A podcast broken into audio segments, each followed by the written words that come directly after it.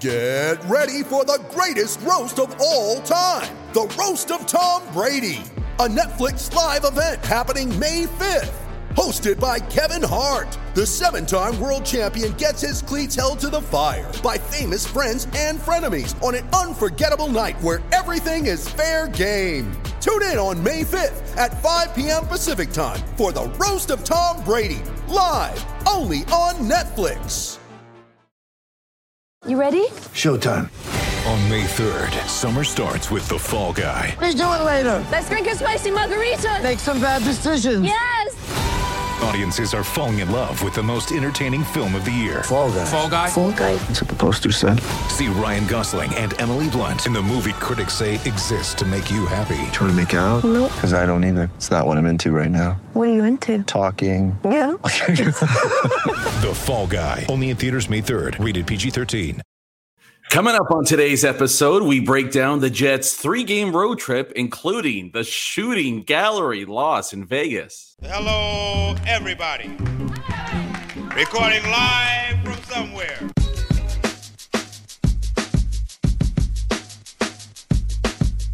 What's good, and welcome to another episode of Skates and Plates on the Hockey Podcast Network. I'm your host, Brandon Rowicki. You can follow me on Twitter at Brandon underscore Rowicki or the podcast at Skates Plates Pod. All right, good to be back with you guys. Hope you enjoyed the weekend. Hope you had some fun at a couple of Halloween parties out there. It's the big day today. I'm out of chocolate, out of candies. The, the rule of thumb now is don't buy your your chocolates on October 24th. Try to wait until October 27th, but we'll live and learn and do our best to try to make sure any trick or treaters get to get some goodies when they come down to my place this year. Um, but it was it was definitely more trick than treat for the Winnipeg Jets on Sunday night in Vegas. Uh, Tyson Rowicki from CJOB joining us here for this episode, and certainly looked to be when you take a took a peek at the schedule, maybe one of those scheduling losses where you're playing three and four. You know, the final game of the road trip going to be a tough one, and the Jets certainly disappoint in that regard in terms of getting absolutely shellacked and lambasted from the Golden Knights in that one. I mean, it's you can't you can't say anything else other than they were more than lucky to get even a single point in that one. Um, but Tyson, I guess first off, just how's it going? How was the weekend? Oh, absolutely lovely, and nothing nothing beats a ha- Halloween weekend, right? I mean, what did did you dress up as anything? I did dress up as something. Um, I went What? as I I had a couple of costume miscues, so I ended up going to like my eighth my eighth choice, like my plan my plan G. I wanted to be Razor Ramon so bad, but uh turns out I couldn't lose 30 pounds in a day and a half. So, so I ended up going as Austin Powers. Oh, that's that's classic. Yeah, baby. Yeah. yeah, yeah. People people thought it was okay. It, it wasn't my. I, I usually take pride in my Halloween costumes. This one was this one was kind of C minus. It, it was it wasn't it wasn't Winnipeg losing in Vegas bad, but it was it was yeah, it wasn't my best work. I, I I think you were a hippie, weren't you? Well, that's interesting because uh, I wouldn't call it a hippie for sure. Because that I don't know any hippies that look like that, but I, I guess I guess you'd call it a pimp outfit. I don't even know. I just kind of threw together a zebra jacket, threw a zebra jacket on, some white pants, and got some jewelry, and we're off to the races. Called it a day. Yeah.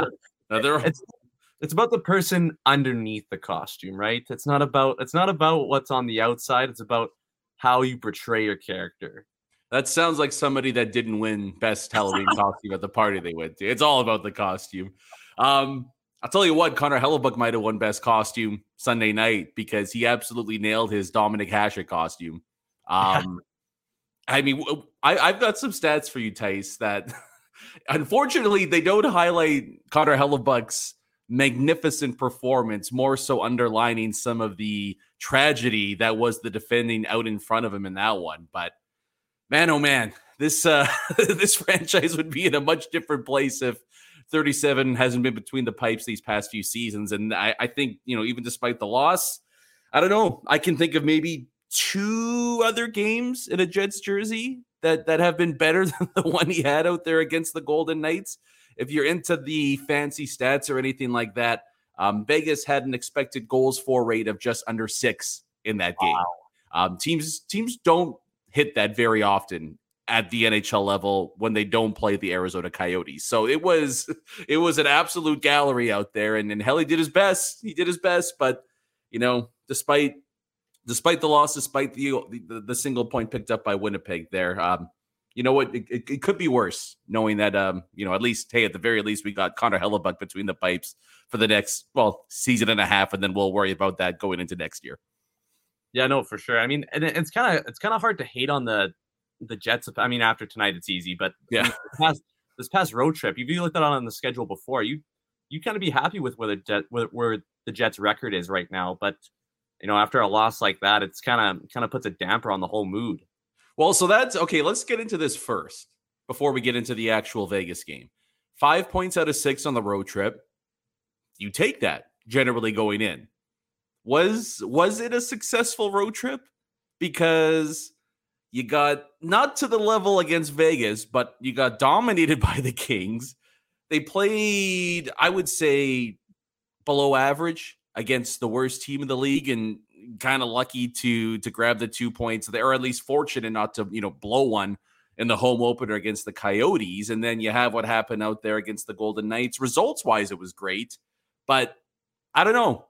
Do you, do you take it? Are you, are you just kind of like, hey, let's grab the five points and let's worry about process later? Like, where do you do you sit somewhere on that? Well, this road trip brought a lot of questions forward, and there's still a lot of questions behind this team.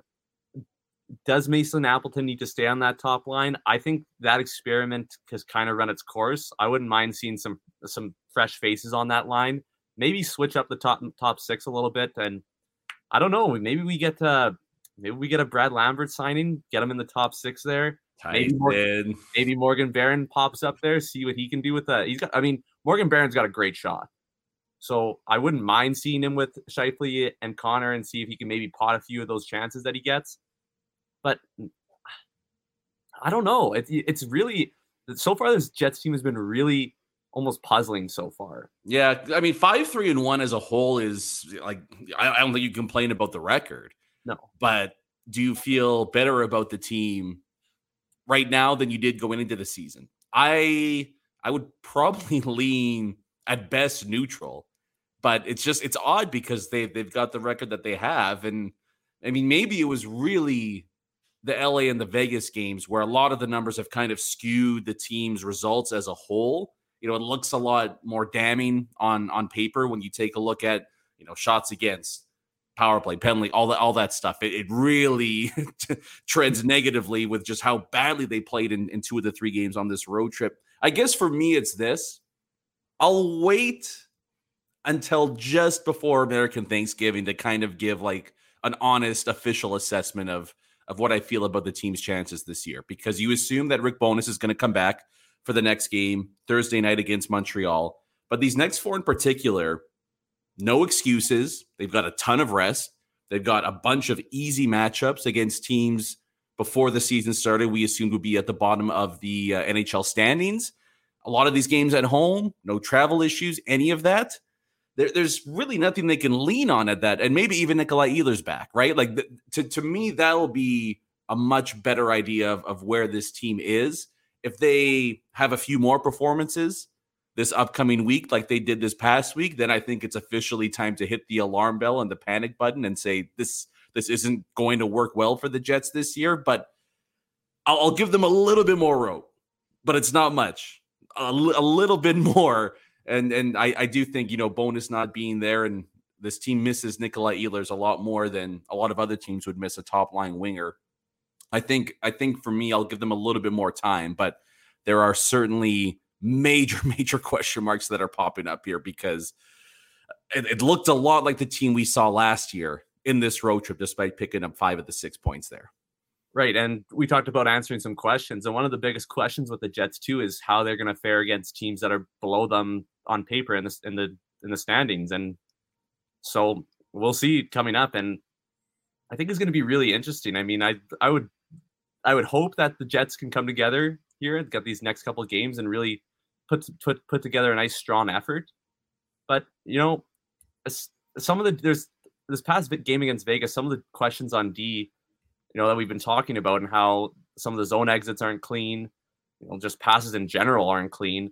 It's I'm really interested to see how this is going to go over the next four games, and I think it's going to really. I don't I don't want to make too big of a prediction so early in the season. Yeah, these next couple of games are going to be really really key for the Jets moving forward, and I think if they can put together some strong performances, I think that, that they can build on this, get healthy, get Bones back, and then all of a sudden things start to take off from there. Yeah, you got Montreal Thursday, Chicago Saturday. That that right there gets you to seven, three, and one. Which it's just it's crazy with how this team has played that they have that opportunity, and, and you'd be atop the division at that point. And then you've got Dallas um, in Winnipeg, and then you hit the road a few days, or I mean, three or four days later in Calgary to take on the Flames. So it's like this nice little warm up before you get the ultimate litmus test against two of the better teams to start this year. So I think that's where I'll be. I'll, I'll, wait until this stretch of four games to kind of make a definitive statement on, on where this team is, is likely headed this season. But that's the whole road trip. That's kind of the the, the macro look at it. The mi- the micro with that game against Vegas. And, and you touched on it there, Tyson, with some of the question marks that have popped up here. Defensive zone being the biggest one. I didn't think this would be a major problem for the team going into this year, but it's without a doubt their biggest flaw so far. They, and, it's not just one or two guys, it's a collective team wide effort. Their brains shut down when they get the puck on their stick in the defensive zone. It is, it is shocking to see the puck management specifically by by the blue liners. The forwards do share a lot of the blame as well, but I mean, my God, Neil Pionk had pretty much a baker's dozen worth of turnovers in that yeah. game against the Golden Knights. Josh Morrissey wasn't much better. Um, you know, even even some of the guys that played decently were just. I, I just don't know what the thought process. I mean, this is where I wonder if Rick Bowness not being behind the bench leads to some of this. You know what I mean? Like you're you're installing a new system. A coach wants you to do different things, and, and maybe him being there over four, five, six, seven consecutive games might shore some of the things up there. I, I don't know what the real reasoning is behind it because Morrissey can move the puck, Pionk can move the puck, Schmidt's good with it on his stick. Um, even Dylan DeMelo is not too bad moving the puck out of the like they have guys capable of it, but holy crap, they they just make life so difficult on themselves. And I think the structure has been okay for them this year. It's just you can't have much structure if you're turning the puck over 15 times each period, which was pretty much what they did against the Golden Knights. Right. And and these deep just no matter who's paired with who, it just seems that no one can really find that consistency. Like we talked to, talked earlier on the season about how that Pionk Morrissey deep pairing was really starting to build some momentum. And then this game happens and it's like, what what happened? Like where what's why why are all of a sudden like and why why why is a great question, Tyson. Why why is this happening? And then um, so now at this point, do, I wonder do you do we see uh Demelo and Pionk swap? Do we see that that pairing go back to where it was, and then maybe give Dylan Samberg some time with Neil Pionk, guy who's noted for being a good puck mover. Obviously, last game wasn't great, but maybe that maybe that it's it's really hard to because they've already tried a decent amount of defense yeah. this year, and it's just no consistency whatsoever. Maybe Morrissey Schmidt. Yeah, right. I, like I, I, I mean, maybe Schmidt's been this team's most consistent defenseman. I, I don't know. It's I don't I don't know what the answer is. Uh, but sorry, if we're talking if we're talking D men who have taken Bowness's approach of defensemen being more aggressive, I think Nate Schmidt has been the most aggressive out of all the six seven D men that have played this year. Yeah, I would I would probably agree with that.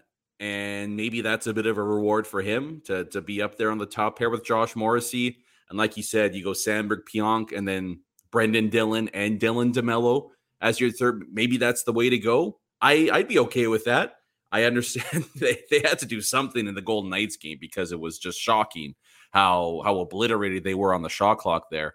And and I, I do want to mention this before we give a quick shout out to our friends over at DraftKings, but um, there were some historical, historically awful play by the Jets blue line in that game and, some of the numbers that that have come out of it are are, are shit. It's really really hard to believe, especially for guys that are have, have have a proven track record of being really good to great players in the NHL. But it was it was just a legendarily bad night for specifically two of the defensemen on the Winnipeg Jets. Um, we'll get to that in just a sec, but did mention it quickly there. Let's give a brief mention of our buddies over there at DraftKings Sportsbook, an official sports betting partner of the NHL, with a big deal on tap for you 9, 10, 11 games into the season.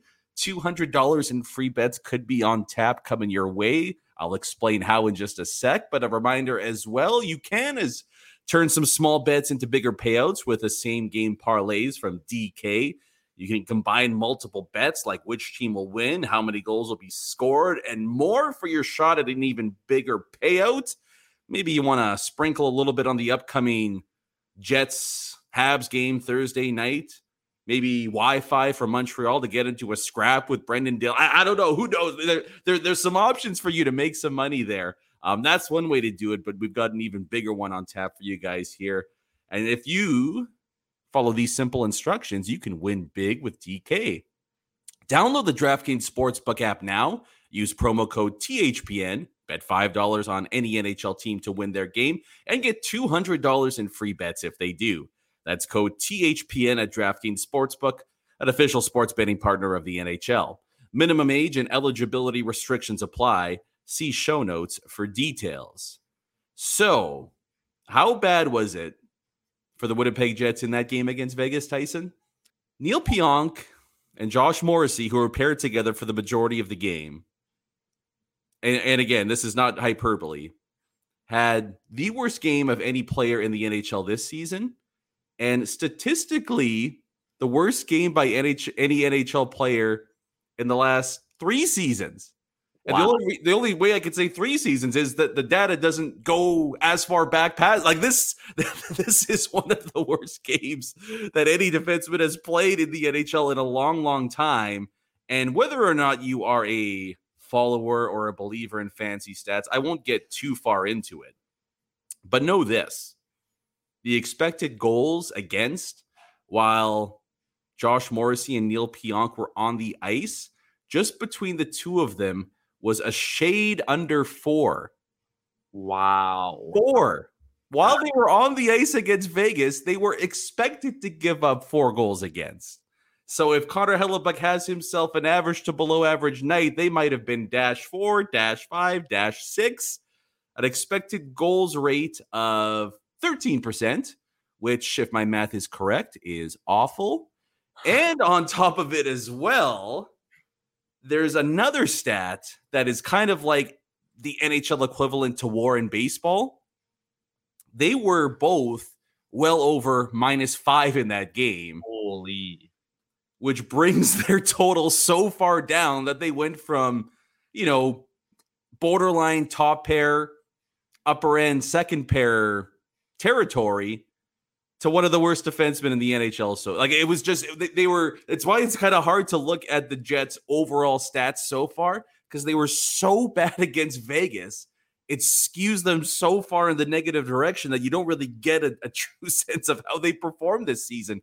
But I knew Morrissey and Pionk watching them were, were having a rough one, and it just it was one of those nights where you're like they they're just going to get caved in, and, and there's not a lot you could do about it. I did not realize it went to that extent that this is one like you just will not see two good players play as poorly as they did in that one for the Jets in Vegas.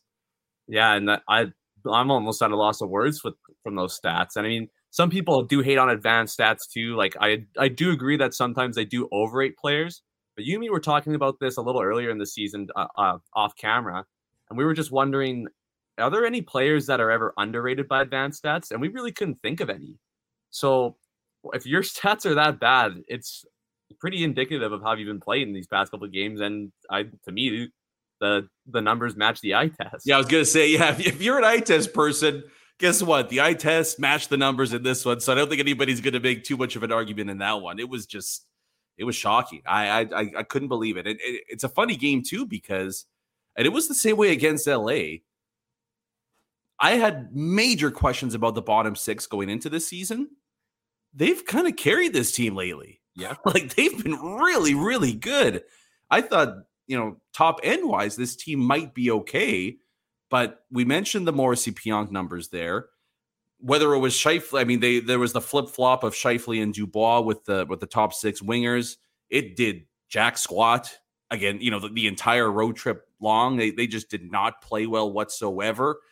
And it was the bottom six carrying the mail against the Kings, and they were the only ones that came to play, in my opinion, in terms of skaters up front against the Golden Knights. I, I think Adam Lowry's continued to have a really, really strong start to the season. Sam Gagner is, is Sam Gagner's been amazing. I mean, you asked who if you wanted to take Appleton off the top line. To me, Sam Gagner is the guy that I would have no problem flipping up there if Nikolai Ehlers is to miss any more time.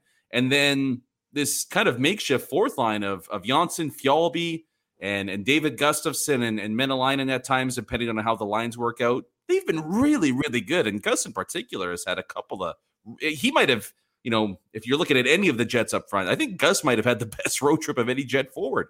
Yeah, I've been I've been really impressed with Gus so far this season. I think he's I think he's really developed into a, a really strong bottom six forward. And there was some there was a little concerns in his first couple years. There was injury concerns as well.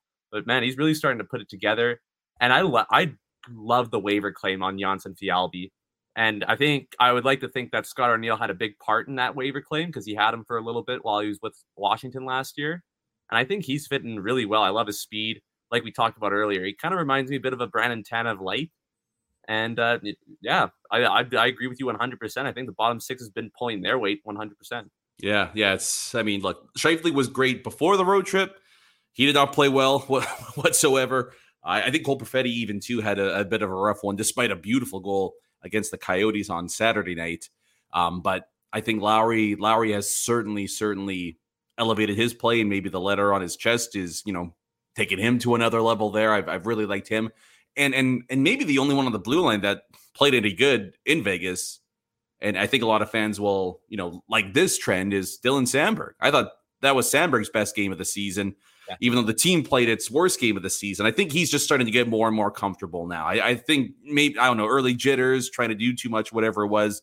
I think getting a couple of games in a row under his belt now, we're we're seeing Dylan Samberg get back to where he was last season. And yeah, I, crazy isn't that crazy when you give uh young D-men some playing time and a little bit more shifts that they start to put things together? That's a little weird. It's weird how that works, isn't it? And I mean, we'll we'll we'll see how this plays out over the next few games. But I'll tell you what. Speaking of young defensemen, if if this team continues to have troubles on the power play and continues to have troubles moving the puck out of their own zone, I wonder if they have a guy somewhere in the city here that might be able to help them out with that. I don't know. We'll we'll have to wait and see. That that's a discussion for for another show here. Um, but good to know that Heinola is having himself a hell of a start to the season with the Moose. I I would understand if he had a bit of a bad attitude and that might have carried over to some negative performances.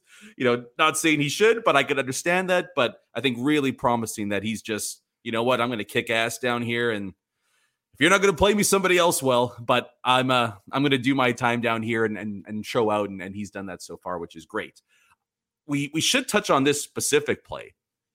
One of the many shooting gallery shifts for the Vegas Golden Knights in the game, but it was the final shift of the game. And Jack, hey, Jack Eichel's doing Jack Eichel things right now. He looks great for Vegas. Eh, he he had himself an outstanding game as well. But unsurprisingly, a lot of people upset with a few skaters on the ice as Jack Eichel dipsy doodles around the offensive zone two or three times and then skates through the heart of the Jets defense and puts one past a helpless Connor Hellebuyck there. I've got some thoughts on this, but Tice, specifically with Mark Scheifele on that one, he seems to be wearing the goat horns from a lot of people in Jets Nation. What, what, what did you see on the play? Was there somebody to blame? Was it just a superstar doing superstar things? I I think it's more of the latter, to be honest. And of course, there is problems there. They did give up a ton of shots on that shift.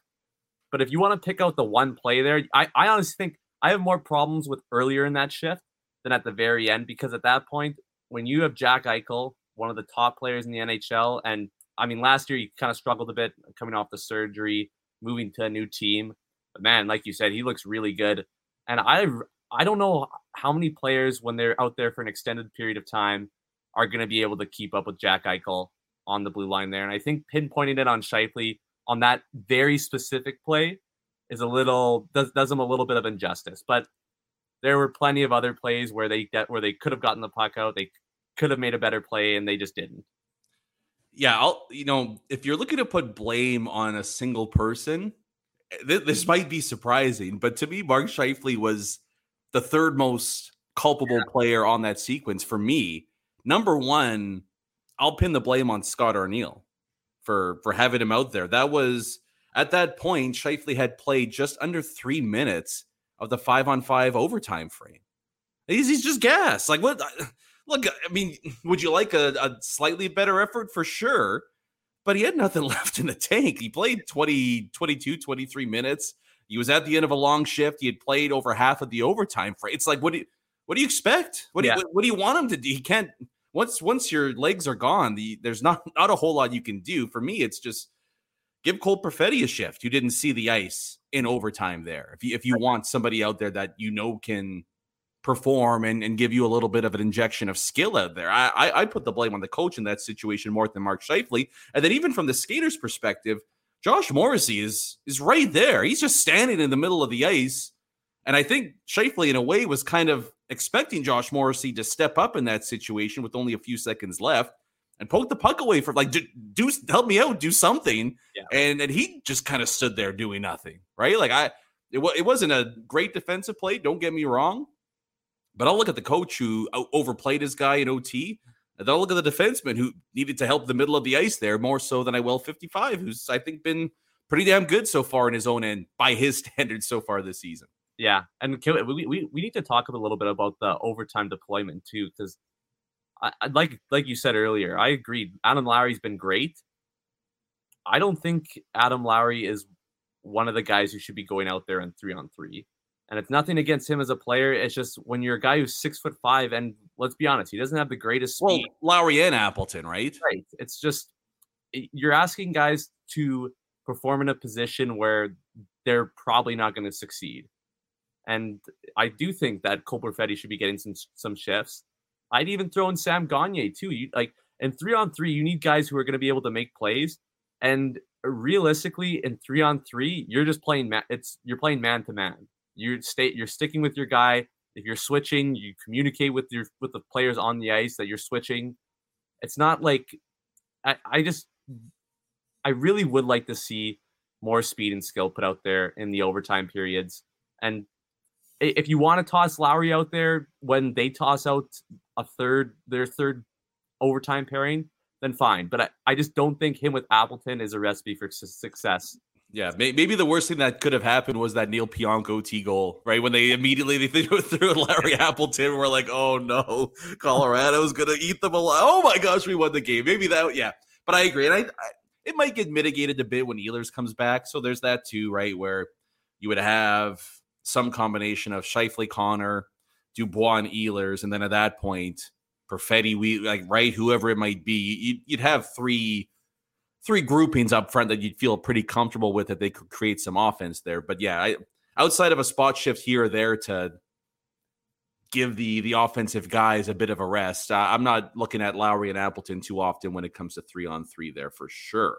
Um, there was something else I wanted to touch on on that play. I thought maybe not. Oh well, it sucked. It sucked because yeah, I just you had the feeling if they could have got to the. Sh- oh, there was one thing. Okay, so and and this is more of like a tactical thing, right? But and I get when you're gassed, you're tired, you're not really thinking straight either. But if I'm either Scheifele or Morrissey or even Hellebuyck in that situation, there was what like 10 seconds left on the clock, something like that. Just tackle him. like not like not figuratively, literally tackle Jack Eichel in that situation because I mean it, it does you no good at that point to avoid taking a penalty. You're trying to take away a dangerous scoring opportunity. And I think worst case scenario in, in that instance is with what six, five, four seconds left. It's a shorthanded draw in your own zone. They're they're not going to you know generate a, a crazy high end scoring chance you would think out of that situation. You win a face off draw, you get to the shootout, right? But that was what I kind of thought as that play happened. Like I'm Scheifele there, just do not let him get to the front of the net. Don't hesitate whatsoever. Hook him, slash him, jump, kick, like whatever it is. Just do whatever it takes to keep him out of the blue paint there. Yeah, I've never understood why teams don't do that more often, especially like late in games when Yeah. you're up when you're up a goal, 15 seconds left in the corner, and the guy gets the puck out. Just trip him. Yeah. Like trip him, Doesn't matter. second half. Who cares? It, it happens in soccer all the time where you get a yellow card, but like, you know what I mean? If a guy has it anywhere, just grab him. just pull him down. It, it, it happens in every other sport. It just seems like hockey they're a little hesitant to do that. So I don't I don't expect teams to do that in that situation, but I I think it's kind of a sneaky like heads up hockey sense play Yeah. there where just take the penalty and at the very least you got a face off to win as opposed to trying to stop a high danger scoring chance in the area. Um, but I think it's fair to say that that should be that that shouldn't be what the focus is at practice here, right? Uh, It shouldn't be like how do we take penalties? It's how do we avoid giving up 50-ish shots to the Vegas Golden Knights and six expected goals for Connor Hellebuyck to try and deal with. So we'll see if they clear things up. Hopefully, it's not as bad against Montreal. If it is as bad against Montreal, we could officially hit the, the panic button and the alarm bell. But hopefully, things go a little bit smoother for the Winnipeg Jets with their next two at home. So that'll be it for this episode. Oh, actually, we have one more thing to touch on, Tice, and we'll kind of end on a high note here because when when your team gets as dominated as the Jets were in Vegas, there's not a whole lot of positivity to break down. But with Halloween on the horizon here, because we're taping this just before trick or treating gets underway, everybody loves a top three list. Top three, top five. Let's do top three. Um, we've already gone too long here. Give me your top three Halloween candies. You could you could have any you know chocolate candy, whatever it might be, and you can only have three to ingest five thousand calories worth on. What are the three chocolate bars or candies that you're going with? Number one, and it's not even close. It's not even close. It's the greatest chocolate of all time, the Reese's peanut butter cup. That is without a doubt number one on my list. That I'll, cr- I could crush. Have you ever had those uh the big the big cups? The big the big cups with the Reese's pieces inside is probably Mount Rushmore all time candy moves. It's It's just- it's out of this world. It's so perfect. Number two, I'm gonna go on the sour side. They're sweet and they're sour. Sour Patch Kids. Number two, Sour Patch Kids are That's my my, favorite, wife there, yeah. my my favorite candy by far. And number three, I'm gonna go. I'm gonna go a little local. I wonder. I wonder if you know where I'm going with this, but the old fashioned. They've changed names t- uh, once, and we're talking about OMGs, Oh, Hoppers. That is the most underrated candy chocolate by far. And it's not OMGs are good. That's a had- great call. Have you had the peanut butter pretzel ones? No, but that's going to change in about 20 minutes. They are uh, they're hard to get. If you ever see them, they are so money. OMGs, that's a good call. And and, and the shop local hashtag thrown in there as well. What a hero move by Ty. That's a pretty good list. I, I'll give it to you. That's a pretty good list. I got to go. I'll agree with you on the Reese's cup. That that's got to be in there. That's and this might be like this. This might be the reason I couldn't go as Razor Ramon, but my my go to move in the morning is coffee and a Reese's peanut butter cup, which is it's too fat, but it's so good. It's so good. I used to I used to eat Reese's peanut butter cups before the gate before my hockey games. I would and I would only have two because you gotta have the two and then you gotta have a you gotta have a treat for later. Jeez, why why are you doing a podcast and on the NHL with with that kind of a diet? That's weird. Uh, but I'll go I'll go Reese's. Mars has always been my favorite. Mars is great because it's literally just like an excuse to eat a pound of caramel, which is I, I'm never going to turn that down. And number three, I see. I don't like candy all that much. Like I, I just I'm not a I'm not a huge sweets guy to begin with. I I'll go Twix. Twix is I like Twix. I've always I've always had a soft spot for Twix. Twix is really underrated. I feel like Yeah. really underrated. Yeah, that, I, I feel good about that that top three. Even Snickers, I, I you know, Snickers is pretty solid, but I, I think I'd go with those three. I feel pretty com- confident about that. Yeah, no, and then you can't forget about the the Betty White, Abe Vigoda Snickers commercial, one of the best commercials of all time. Just I remember watching and just laughing for like 15 minutes straight. Betty White over the middle. you know that she she might be the third the the starting wideout for the Packers at this rate, right? Like they, they, they, they it's just oh, it's too bad. Actually, speaking of teams that suck, let's touch on this quickly before we leave. This is also a high note for everybody here at Winnipeg. Um, but give me give me 30 seconds on the state of the Maple Leafs right now, Tyson. 30 seconds. disaster. They are in. It seems like they're in free fall. Everyone in Toronto's freaking out. Sheldon Keefe's got to be on the hot seat. If you go on Twitter after every single Leafs game, you'll see Mitch Marner trending, Sheldon Keefe trending, and their old friend Mike Babcock trending. And just to see all the discourse, all the panic going on in Leafs Nation right now. Oh, it's just a sight to see. It is kind of. I'm back onto hating the Leafs now, like hundred percent. I this this team disgusts me. Um, I think there's they. This is a team that internally should be taking care of these issues. But I don't know what like what the deal is with these guys running the room. They they just seem like oh whatever, we'll figure it out. Well, guess what? You haven't won jack squat. Like Yeah. you you can't.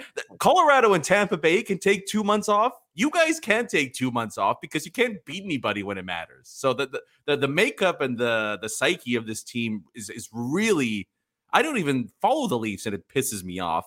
Um, I, I just, I, I, at this point, I think a big move is the only thing that's going to shake them up. I don't know if it's a coach, I don't know if it's a player, but something, something's got to happen because these guys just don't give a flying f. Yeah. I, like it, I, I can't imagine watching them, knowing how talented they are, and just seeing them sleepwalk through games. And like I said, you're not Colorado, you're not Tampa Bay. Like go out there and do the work, like skate, like work hard. It just oh, there's there's nothing. I it, this always bothered Westy so much when high end talent just wouldn't work hard, right? And it's one of those like annoying old school like old dad cliches that like you know hard work beats talent every day of the week. I always used to roll my eyes at that, but the Leafs they they could take a page out of that book right now because it's it's ugly. It's ugly out there. I don't know if there's a fix coming anytime soon. Playoffs? Play, playoffs? we can't even win a game. Oh, yes. A Leafs meltdown to wrap up the episode. That's always a great way to close these ones out. So let's call it there, Tice. Thanks for uh, joining in once again and helping out here. And we'll, uh, why don't we do this again to close out the week? What do you say? Well, why not? All right, why not? We'll do that then. Thank you guys so much for stopping by and listening to another episode of Skates and Plates right here on the Hockey Podcast Network. I'm your host, Brandon Verwicki. We'll get back at it, like I said, to close out the week with a Friday episode breaking down the Thursday nighter at home as the Winnipeg Jets welcome in the Montreal Canadiens. Until then, stay safe, enjoy your Halloween, enjoy the rest of your week, and we'll talk at the end of it, everybody. Peace.